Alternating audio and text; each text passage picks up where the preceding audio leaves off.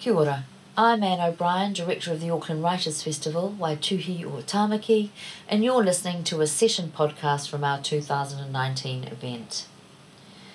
The daughter of a South African freedom fighter and an accountant, the writer Sisonke Msimang was born in exile and has lived on three continents. She has called the dream of freedom a kind of home for her, an idea beautifully expanded upon in her memoir, Always Another Country, a memoir of exile and home. Now based in Perth, Msimang has also published The Resurrection of Winnie Mandela, which charts the. Hi, everyone. Hi, everyone. Hi. so, I'm going to read from a chapter in Always Another Country called Why I Write. When you write in this modern age for the public, when you write and you look like me and believe, as I do, that you are as good as anyone else, then you draw all the venom and all the hatred, and you can either let it poison you or drink it as the goddesses drank ambrosia. At first, I wrote for the clicks and the attention, but that soon passed. I began to write for posterity, so that S, my daughter, might know me differently, so that E, my son, might boast to his friends one day and say about his mother, she was a writer. At first, I wrote to, to make Mummy and Baba proud, so I also wrote, I guess, out of a certain sentimental yes we canness. I write now for slightly different reasons.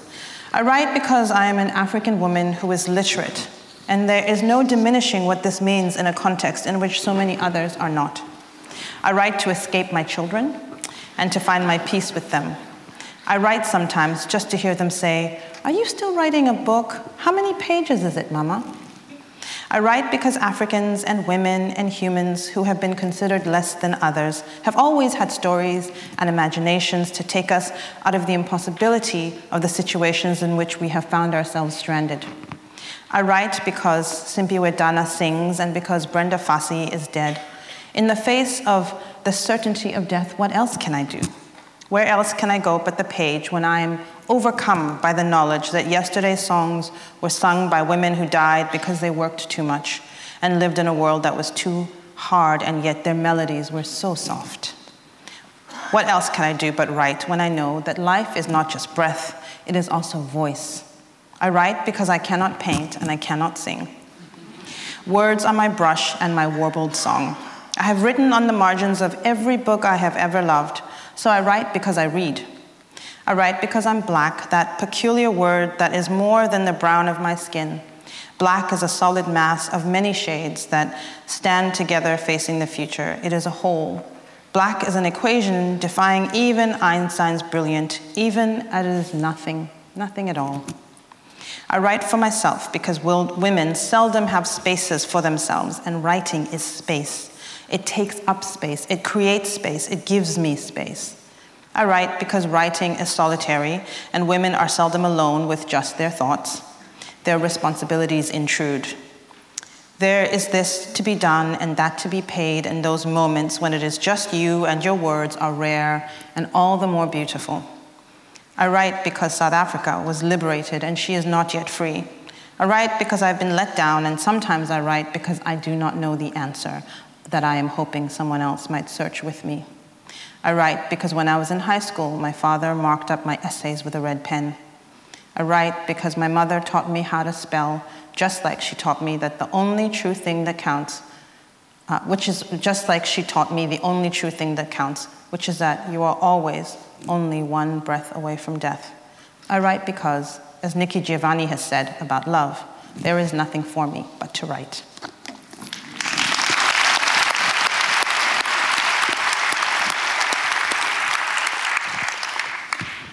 And I want to start by saying I think you're also write because you were born into a great big story. One of the great stories of struggle of the 20th century. Absolutely. Sorry, I'm going to deal with this earring situation.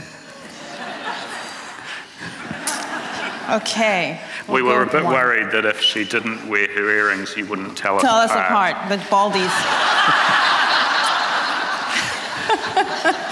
I think you can keep it straight. Yeah. I think you're right. I think you're right. I happen to have born, been born in pretty extraordinary times. Uh, and so, in some ways, uh, I had no choice but to write this book. Uh, and I had no choice but to be a little observer in my family. Yeah.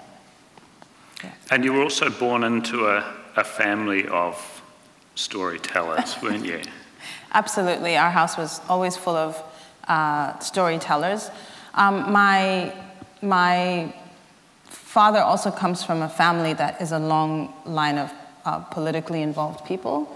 Uh, and so I think he saw himself as someone who had no choice but to be interested in politics. And if there's anything that um, interests me more than stories, I think it's, it's probably politics. I'm a profoundly invested and engaged in politics. So I'm waiting for the election outcomes in Australia right now. So I haven't been in Australia long, but I'm already addicted to the sort of the, the cut and thrust of what's happening and who's in charge. And I think that stuff uh, uh, matters uh, very much, unfortunately. Um, and it seems that the poorer the choice of our leaders, the more it seems to matter, actually. Yeah. And you guys are lucky.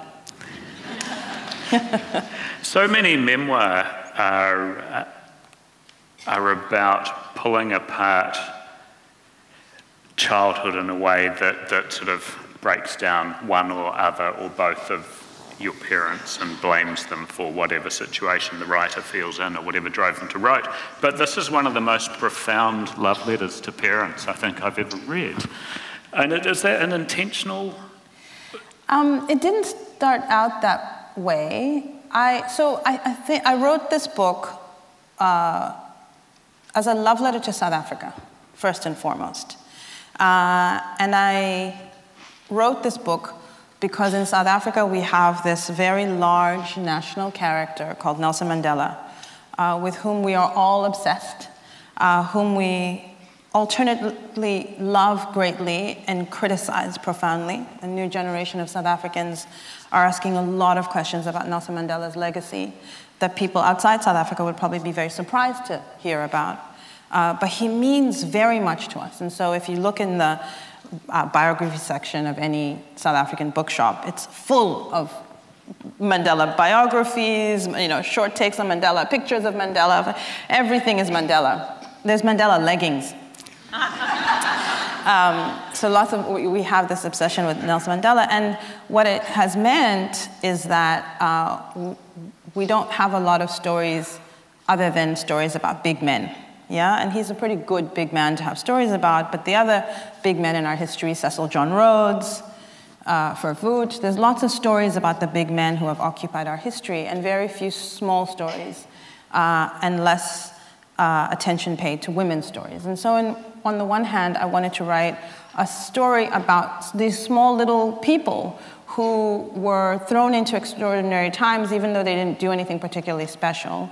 And so I had to grapple firstly with the idea that I was going to write about myself um, because that felt, you know, self-indulgent and then like I'm not that old, so what am I, what have I done to deserve, you know what I mean? Like, so I had to put all that, side, uh, that stuff aside. And the reason I was able to was because it felt like an important story to tell in South Africa that we hadn't told about ourselves yet, which was about exiled children, which was about little girls uh, who had nothing to do with the struggle, but were caught up in um, sort of history's uh, momentum.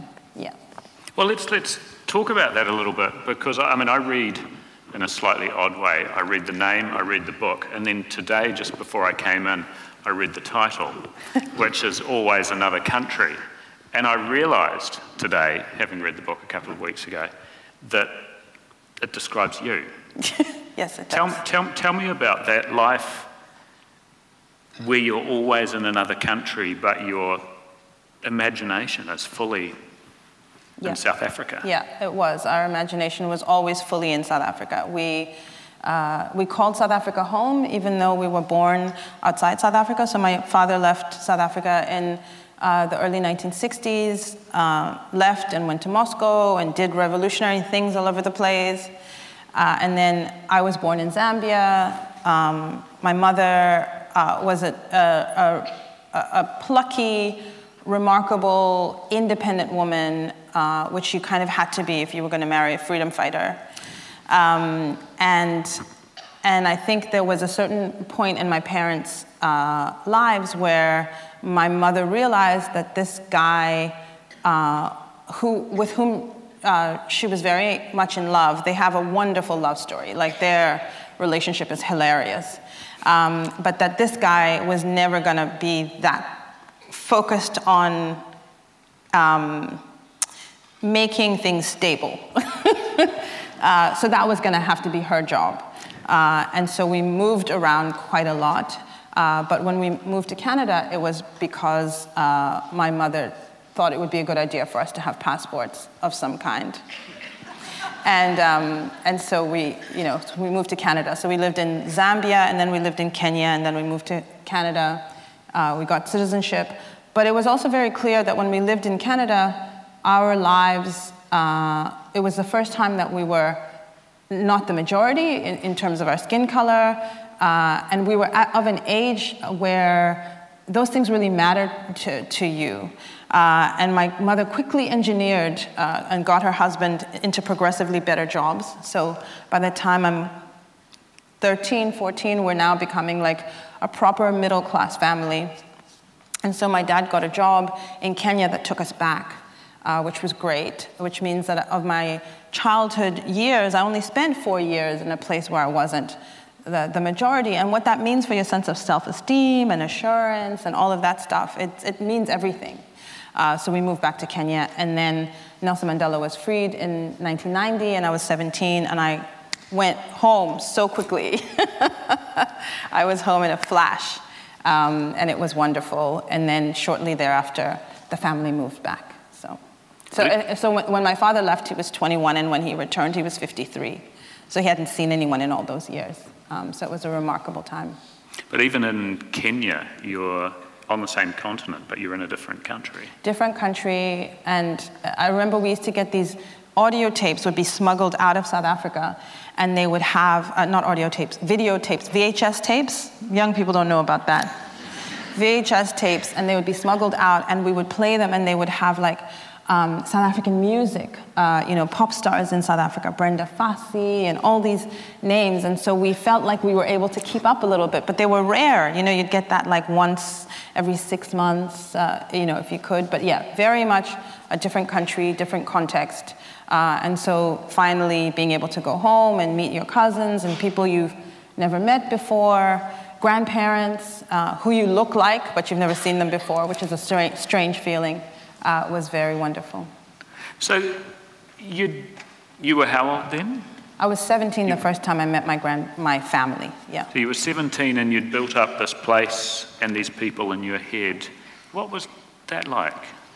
Um, it was very beautiful. Uh, it was, uh, and also very funny, right? Because we, uh, those, you know, black South Africans who were raised in exile were very arrogant, right? We were just the most special people in our heads, yeah? we were like these anointed ones. And then we were, when freedom came, we were gonna go home and we were gonna run the country. We, were, we called ourselves a government in waiting. I mean, a lot of the arrogance that you witness today is very much comes from that ridiculous thought, right? Uh, but it, we couldn't have been free if we didn't have that sense of massive sense of ego, right? So it worked for a while.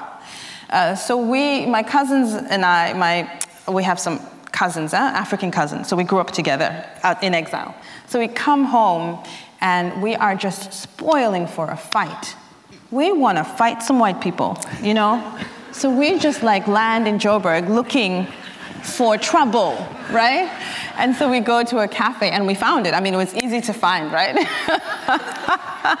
and so I write about this in the book, this, this uh, you know, our fabulous first night in Johannesburg where we found uh, a waitress who had, who, um, had a cup of water and there was a, a man, a busker on the street, an old black man, and she throws the water in his face. And she did it in front of us. right? The fight of your life, right? So we, we, and they didn't know who we were. They didn't know what to make of us. Are they American? Where, you know, where are they from? And we have this huge fight in which they're accusing us of being outsiders who have no idea what's happening in South Africa. And of course, they're right.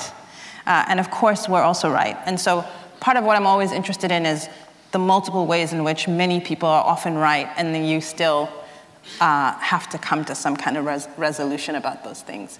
Uh, so it was, um, it, was, it was a very dramatic uh, return home. I then went and met my grandfather for the first time, which was an amazing feeling. And I remember standing on the porch as we left uh, the visit. It was two hours, and he told these amazing stories about how the policeman would come and knock looking for my father, and my father had not been able, had just left, right? He couldn't say where you were going, otherwise, you would get uh, you know, your family members in a lot of trouble. And so my grandfather didn't know where his son was. And this policeman would come knocking and say, and he said after 10, and so he said after a while, the guy and him just became friends and he'd be like, oh, hi, and he'd sit down and they'd have tea and he'd ask him questions that he couldn't answer and that was that. And he said one day, 10 years after your father had left, the, the man came in, he was very agitated and he threw this uh, photograph and it was your father. And he said, I was so excited to know that my son was still alive. And yet I couldn't give away that it was my son. And so he said he sat there and he said, This is him, isn't it? And, and my grandfather said, I don't know who that is. And inside he was like, I'm so glad he's alive. So it was a beautiful, um, it was a beautiful reunion. And as I left, I was, I was 17, and when my father left, he was 19. And so he said, my grandfather came up to me and he stood beside me like this and he said, The last time I saw your father, he was exactly your age, and I was looking at his back the way I'm looking at your back now, and I never saw him again. It was very powerful, very beautiful. It was an amazing, amazing homecoming. Yeah. We, we talk a lot about the psychological impact on people of imprisonment. Do you think there's a an impact on people who are in exile? Um, there was definitely an impact on people who, who were in exile. I think leaving home is a, is a difficult thing. My sisters and I were lucky because we never left. We were born in exile, uh, so there was nothing to miss. There's a longing, but I think that's different from missing something that you physically know what you're missing. Uh, and of course, my sisters and I had the great benefit of being born to our particular parents, who are remarkable people uh, in very ordinary way, which is that they had a real love and commitment to one another and to us. And many families in exile uh, made different choices, understandable choices. Uh, so this is observation rather than commentary. And those choices meant that kids were shuttled back and forth, were put in camps, while one parent was here and another parent was fighting there. And those choices had profound implications on those kids. And, and, and, and once we were on the scene, my mother worked very hard to make sure that we were never parted. So we moved around a lot, but um, it was always, I always felt profoundly secure in my house uh, because my parents, uh, and my mother in particular, uh, that was her, that was her one job for just getting us back to South Africa safe and sound and um, as sane as you know as you can try to raise kids. You went and studied in the US.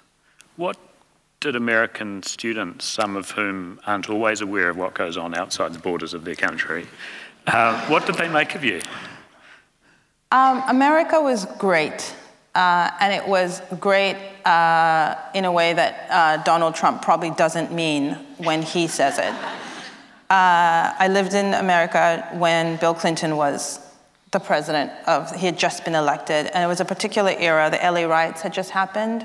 And so I'm always curious uh, and interested that we have these conversations about Black Lives Matters and police brutality as though it's new. That was a very much live discussion at the time that I was a college student in America. I found that in African Americans, I had a group of people who understood exactly what it felt like to live in exile. Uh, and so that, that, and that feeling of uh, being with people who knew what it meant to be uprooted and to not fully belong was very uh, a sincere and authentic connection. Uh, America is big, complicated, wonderful, uh, but I always knew that it was not a place that I could stay. Uh, and of course, my, my whole objective was always getting back home to South Africa. So it was, it was great to live there in college, but it was, and it's certainly a place that I've continued to, you know, have a, spend a lot of time in. Uh, but it's also a place, uh, unfortunately, that is going through its own particular moments of challenge. To put it mildly.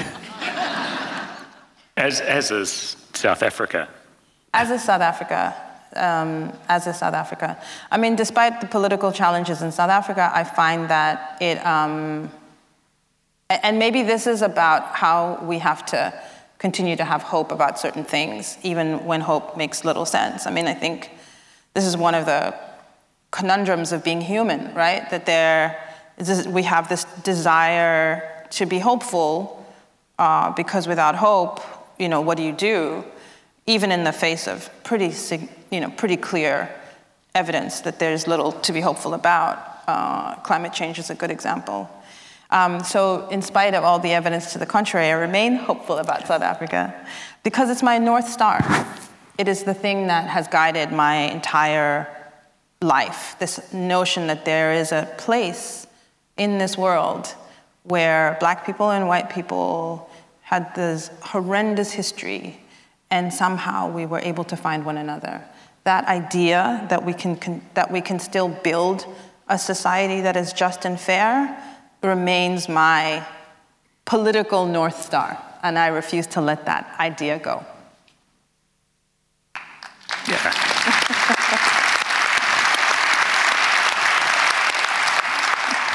I just want to sit with that for a few seconds before my next question, which is about the disillusion you went through after holding that hope post apartheid. Can, yeah. you, can you tell me about that?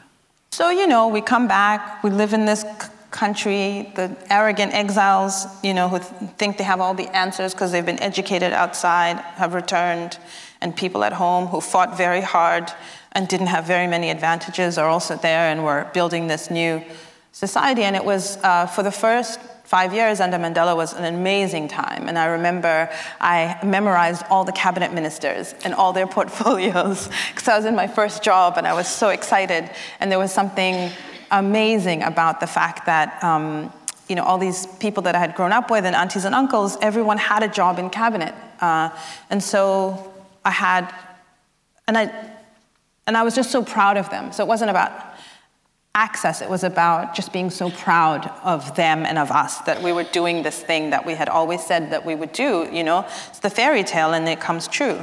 Uh, you know, I'm always fond of saying, like, by the time I was 15, you know, my sisters and I, my parents would be like, you know, when we go home, when we're free, and we would just be rolling our eyes like, these two are crazy. That, that, that guy in Robben Island is never getting out, you know? And then he did, right? So, so it was this amazing feeling of the, the, the the fairy tale has come true. Um, and then we had a president who, uh, who, who was an AIDS denialist. Uh, so that, that was weird.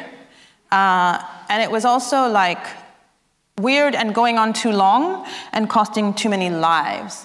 And so I think my, my moment of disillusionment with, with South Africa, um, and disillusionment is probably the wrong word, my moment of disappointment in South Africa occurred uh, when we had a president who wouldn't listen to science or evidence or people, which has, I guess, in some ways we were forerunners, because like now everybody does that. Uh, but he started early. Uh, and who was a very intelligent uh, human. I mean, was a, remarkably intelligent man, very erudite, very well read, and wouldn't listen on this one particular issue. And so I had to st- work very hard to think about what's happening. What is this about? And what it was about was that arrogance that I like to speak about within the ruling party, which was this notion that you had to be that in order to fight for liberation. You had to have that trait. And then when ordinary ter- times returned, then that became a trait that wasn't helpful in leadership. Uh, and so dis- my disappointment with South Africa, um, I think, a, has been a necessary part of becoming a citizen. Uh, people in New Zealand, people in Australia, people in all the countries that I visit understand very well that politicians are not heroes. They're politicians, right? That, and that you people have a very healthy relationship with your politicians. If you don't like them, you just change them. And in South Africa, our politicians are all people who fought for our freedom. So we feel somehow beholden to them. And this, I think, this shift in the last 15 years in our country, where they have just been like worse than ordinary people, is actually quite healthy for us to see them in that way and to begin to push back and to ask uh, questions and to demand accountability. So on the one hand, it like hasn't been fun, but on the other hand, it's been enormously important for strengthening our, our democracy and understanding what now the real work looks like towards fighting for equality and real justice. Yeah. It seems to me that your family worked because it had the balance of your freedom fighting father and your accountant mother. That's right. And South Africa wound up with a whole lot of your dad in charge and none of your mum. That's right. That's right. And somebody's got to turn on the lights. Um, uh, and then, of course, uh, not only just a whole lot of my dad, but the one thing that I will say about my father to this day, he remains a man of deep, deep personal integrity and someone who would never steal a cent. And unfortunately, we also got a bunch of those guys who are very busy, you know, eating uh, other people's uh, stuff. So that's, that's part of the disappointment of South Africa. I've been trying to avoid, I mean, I've been trying to put off talking about this book, but it feels like we keep yeah. edging around it. So let's, let's talk about this and then come back to always another country. Sure. The, it's this fallibility of heroes, isn't it? It is. Can, can you Give us a bit of context for sure. why you wanted to write this book. Sure. So Winnie Mandela uh, uh, died a year ago, uh, almost exactly a year ago in April. And those of you who are familiar with, this, uh, with the story of South Africa and with, with uh, the story of Winnie Mandela, many people have a very negative view of, of Winnie Mandela. She sort of spun out of control in the mid 1980s, uh, took up this rhetoric of violence, and became a sort of spent spent character, a real someone who who was looked at with great disdain and scorn. And I wanted to revisit Winnie Mandela for a number of reasons. One is that in, we're having this conversation in South Africa about Nelson Mandela, about his legacy, who he was, uh, and often in that conversation. Nelson Mandela is held up as the hero, and Winnie Mandela is held up as the villain. And, and, I, and, I, and I think that uh, the problems with that framing, uh, and it and it is also clear that within South Africa, there's great admiration and respect from black people, uh, uh, by black people towards Winnie Mandela. And many, many white people uh, regard her with contempt uh, and, and have demonized her. So that, those, when you have two such extreme positions, I'm always really interested in understanding, like, what's up with that? How, how can we compatriots see things so in such fundamentally different ways. So she presents herself as a great opportunity to explore some of those underlying questions. Uh, and I, as I say in the book, I, I, I, make no apologies for the fact that I am very interested in redeeming Winnie Mandela and bringing her back into the fold for a number of reasons. Um, so Winnie Mandela is loved by black people, much loved by black people in South Africa because she represented every black family's experience. Her husband was taken away from her. Um, she uh, therefore becomes a single mother. She has two children. She's brutalized. She's treated to all kinds of indignities. And she becomes a hero to many black South Africans because in those years she becomes his voice. She was fearless. She spoke back. She was also incredibly beautiful, which always helps with things. Uh, she was impeccably dressed and very stylish. So she has all these amazing traits that hold her up at a time when black people need inspiration and, and make her amazing. So she keeps his name in people's minds outside the country. She's also very, uh, even in her younger days when she was incredibly uh, you know, well put together, she was also always very direct and eloquent in her outrage. Uh, and then by the 1980s, she takes up violence. This is a time in which South Africa becomes extremely violent, in which everyone is exercising violence.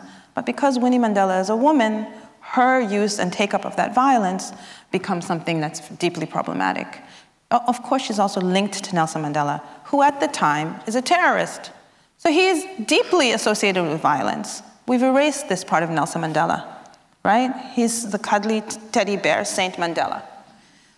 And so when he comes out of jail, Nelson Mandela has a deep interest in remaking and reshaping his image as a man and a figure of peace. This is crucial because we will not move forward as a country if he doesn't do that. And Winnie Mandela is not on that page. Okay, she is radical, and she's not interested in that. So she becomes a political liability, and she starts to flame out in lots of ways. So for me, this is fascinating. Uh, the last thing I'll say about, as, you know, to talk about the, to, to explain why I'm interested in Winnie Mandela is because so much of the story of South Africa that many people around the world love is the story about forgiveness. Yeah? That Nelson, that we are a country where black and white came together, and this is absolutely part of our story. Uh, and Mandela's role in this narrative is crucial, right? And, and, and uh, I'm trying to think about how to say this delicately so I don't offend the lovely white people who are here listening to me. We won't be offended. Okay. So, part of the issue, of course, with this narrative of forgiveness is it relies very heavily on the notion that Mandela forgives unconditionally. And Mandela, of course, doesn't forgive white people unconditionally. What we need to do is manage white violence. The specter and anxiety about white violence is significant. And this is why that narrative of forgiveness becomes very, very important. That's one of, one of the reasons.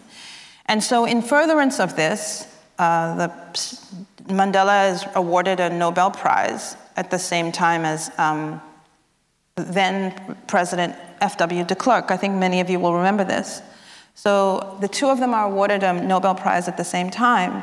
Of course, during that very difficult period of negotiations, there were a number of massacres in which black people were being killed under uh, F.W. de Klerk's watch, at the very same moment that negotiations are taking place, Mandela many times pulls the stop and says, We're not going to negotiate until you stop killing people. The Nobel Committee awards a joint prize to these two men, an issue around which many black South Africans continue to be deeply offended and yet, the world and we cannot forgive Winnie Mandela for her sins. That is a fascinating hypocrisy to me. And so that's why I'm interested in redeeming Winnie Mandela, because if we can't forgive women when they err, and yet we can forgive mass murderers, then I have real questions about what forgiveness means.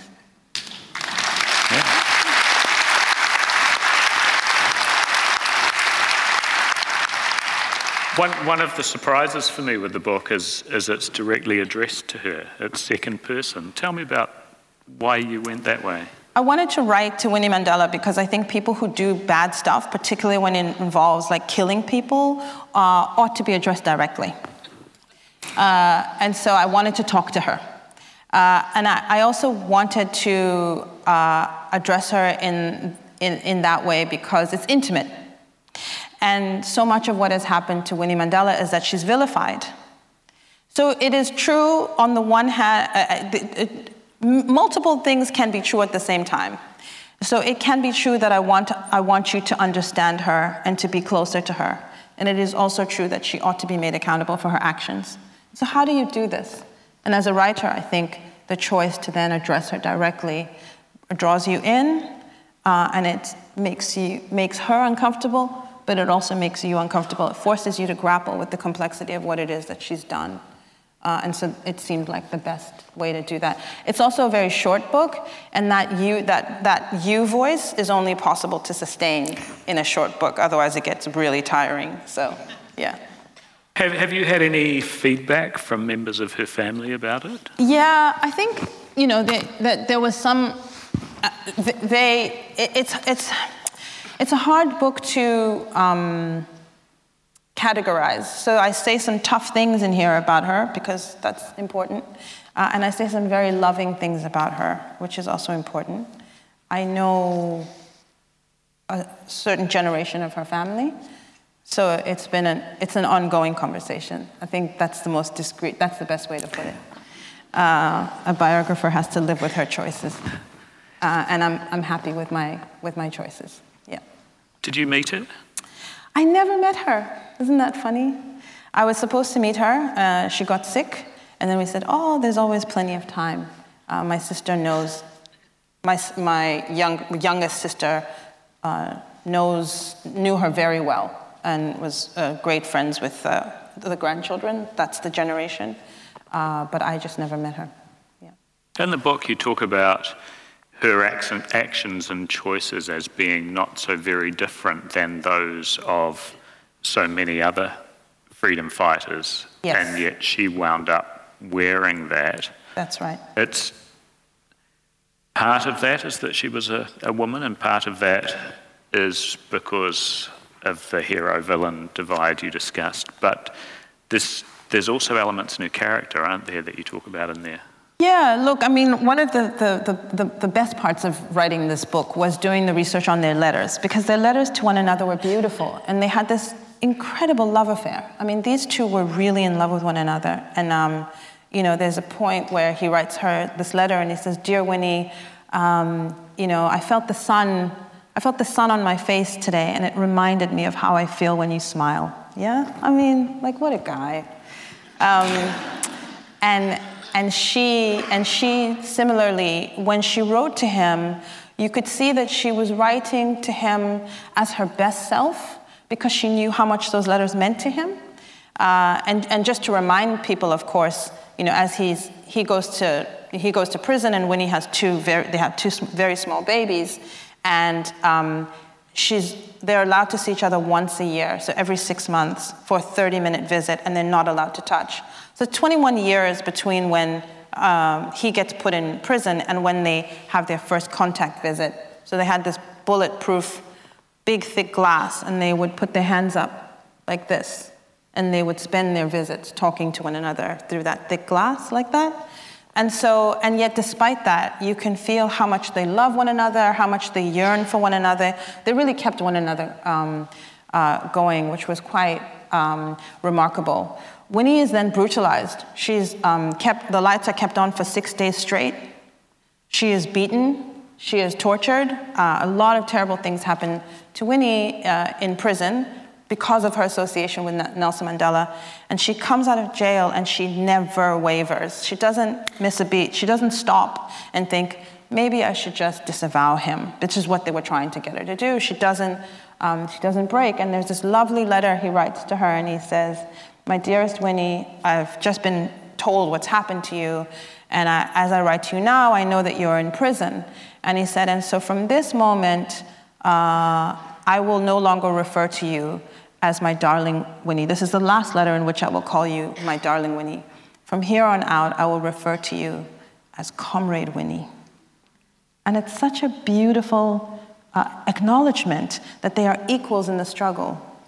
So these two, the heart of, you know, so, and so part of what I want to say is if you respect Nelson Mandela, as so many of us do, then surely he was not a fool. Uh, then you have to take very seriously what this relationship meant. This woman that he, he chose, uh, he was married before, uh, and the woman who he left, Evelyn Mase, was a woman who didn't support his role in the freedom struggle. And when he found Winnie, and more importantly, when Winnie found him, because she chose him, let's be clear, uh, the, it was a real meeting of the minds and a meeting of intellectual uh, and passionate equals in, in, in the struggle uh, for freedom. So Winnie's personality was very combative, she was very fiery, uh, but she was also um, uh, unfortunately captured by people uh, who were often spies. You know, the, the, you know, the regime had, reason, had reason to surround her with people who were going to bring her down, and they succeeded, and that was her weakness. Yeah. We're living at a time, I think, in both globally and in and many countries where we're looking for people like both her and him. And, you know, I wonder, with your, your head having been in these for so long, whether you think that that type of person is a particular type of person or whether we need to get to a point where the times create these people? Yeah, I, have been thinking about it a lot. My kids uh, are 8 and 11 now, and um, the preoccupation of my what, what worries me the most is climate change. Uh, uh, and, and so I took my kids to the climate strike uh, the other day, to, a few Fridays ago, because uh, they have it every month. And it was fascinating because there wasn't a single person who stood up uh, to speak who was over the age of 15. These are uh, marches that are entirely, uh, you know, organized and done by young people, really young people, and rightly so, because we're the ones who've messed it up, and so they have to fix it, and they correctly don't trust us. Um, and it was very interesting because the model, if, when I was looking at the model of leadership, they held the microphone together and passed it to each other, right? They stood like these two young women, they stood like this. And then um, we moved up the street, and then uh, it was time for another sort of, you know, passing over petition, and somebody else did it. And then there was this thing, and somebody else did it. And they passed the bullhorn around. And so it was a really interesting kind of networked model of leadership in a way that wouldn't have happened, I think, from my generation. Uh, and so I think, I think uh, you're right that this ideas of heroes and villains is, is, is very destructive. Um, and new model, we need to think, really think about new models, which are in fact, of course, old models, right? That these are indigenous models of leadership. Um, and it's interesting being here in New Zealand.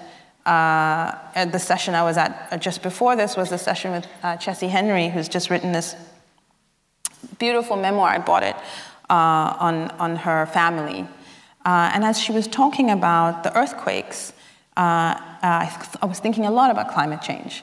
Uh, because this is a, the Murray, Murray River uh, fish kills in Australia have been on top of people's minds. And so, what is happening with the climate and the earth, I think, forces us, all of us, to rethink what it means when you lose a place that you loved, right?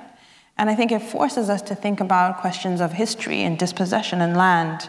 Yeah? It forces us to think that if, if this is how I feel because of what happened with an earthquake in my particular community in recent memory, what does it mean? Uh, I can un- begin to understand a fraction of what it might have meant for Maori people to lose their place, their land, their home, their places of safety. So I think. Um, we are living in a time at which many, many things are happening which, which are crises, but which also call upon us to, to have more empathy rather than less, which help us to remember that how we feel is, a, is deeply connected to how other people have felt before us.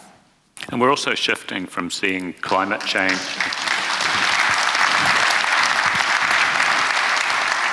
We're also shifting from seeing climate change as an environmental problem to a massive human rights exactly. issue as well. Absolutely. Um, and at the same time, we've got this global human rights issue and climate change, but all the same national problems are, are occurring. And one thing we haven't discussed is the fact that you now watch South Africa from way across the oceans on the far edge of Australia. T- tell me about that. So, my husband is Australian, and we uh, lived in South Africa, had our children in South Africa, and then this person tells me, Oh, I miss home. I'm like, What? You should have thought about that before you married me. and Perth. and he's from Perth. So, so to be fair, I, you know, I was like, okay. so under great duress, I leave my North Star and I'm living in Perth, and I'm constantly looking across the Indian Ocean. Um, and it's sore. It's, it's definitely like, you know, they're like, the only way you can write a book is, um, for me, a memoir is when issues are resolved. So I like, you know, I write from a place of my scars, not my wounds. So, but South Africa at the moment is very much an open wound. I'm like, I want to be, I'm not resolved about this. Um, and so we live in we live in Australia, and I'm in South Africa a lot, uh, as much as I can, uh, and it's it's been interesting looking at it from a distance. Uh, and part of what's useful about looking at your place uh, from a distance is that you also have the lens of the new place where you stay. Uh, and so understanding, you know, every country thinks it's exceptional. You know, we wouldn't we wouldn't think we're special if we didn't think we were exceptional and how uh, living in Australia has allowed me to understand how actually unexceptional South Africa's story is. So we do have some characters, the Nelson Mandelas, the Winnies, et cetera, et cetera. But the cleavages and the history and the questions about how you be fair to one another and what justice looks like, those are still very much live questions in the society in which I live. They are very much live questions in this society in New Zealand, and, and they continue to be live questions in South Africa. So these are, uh, there's an interconnectedness about issues, and, and, a, and so it's useful to be able to apply my brain to a wider sort of canvas. Yeah. And you're going back there this week. I'll be in South Africa at the end of at the end of this coming week. Yeah. Yeah. So so tell me about that. You in what capacity are you going back, and what event are you going back? For? I'm going back in my capacity as a South African. I'm interested. There, we've just had elections, and there's uh, uh, President Ramaphosa, who's been acting in the role of president already, but he's been uh, he's been reinstalled. And so the inauguration will be happening, and so I'll be around for that. I've just done an anthology of queer stories uh, from across Africa. I, I was the um, chief editor on that collection of stories, uh, and so I'm going to launch that on Africa Day, which is the 25th of May. I'll do some Winnie talks, so just handling some some business. Check on my bank account, which is empty there. Are you feeling hopeful? Um, so I live in in hope. And that's because if you don't, what are you going to do? Um, so it's not, it's not a, a hope, uh, you know, Ta-Nehisi Coates, you know, talks about this treacly, like, you know, treacly sense of hope, which um, I think is quite unhealthy. Uh, this notion that things are going to get better because you just want them to get better, which is ridiculous. So I don't, I don't live in that kind of hope. Um, but I do, uh, I am constantly scanning uh, the horizon, even in small conversations that I'm having with people, for signs uh, that we will, that we can be okay. So that means when I say I live in hope, I don't mean we will be okay, but the possibility exists that we can be okay. Yeah? And that's a really important distinction because I think that's a kind of distinction that inspires action. So if we can be okay, then what are the things that we need to do to be okay? Is different from we will be okay. Because if you think we will be okay, you don't need to act. Uh, so, so I think action towards justice has to be the, the way forward, and you can't plot a way forward unless you have some sense that things can be okay, and that's maybe a diminished level, but that's what I call hope.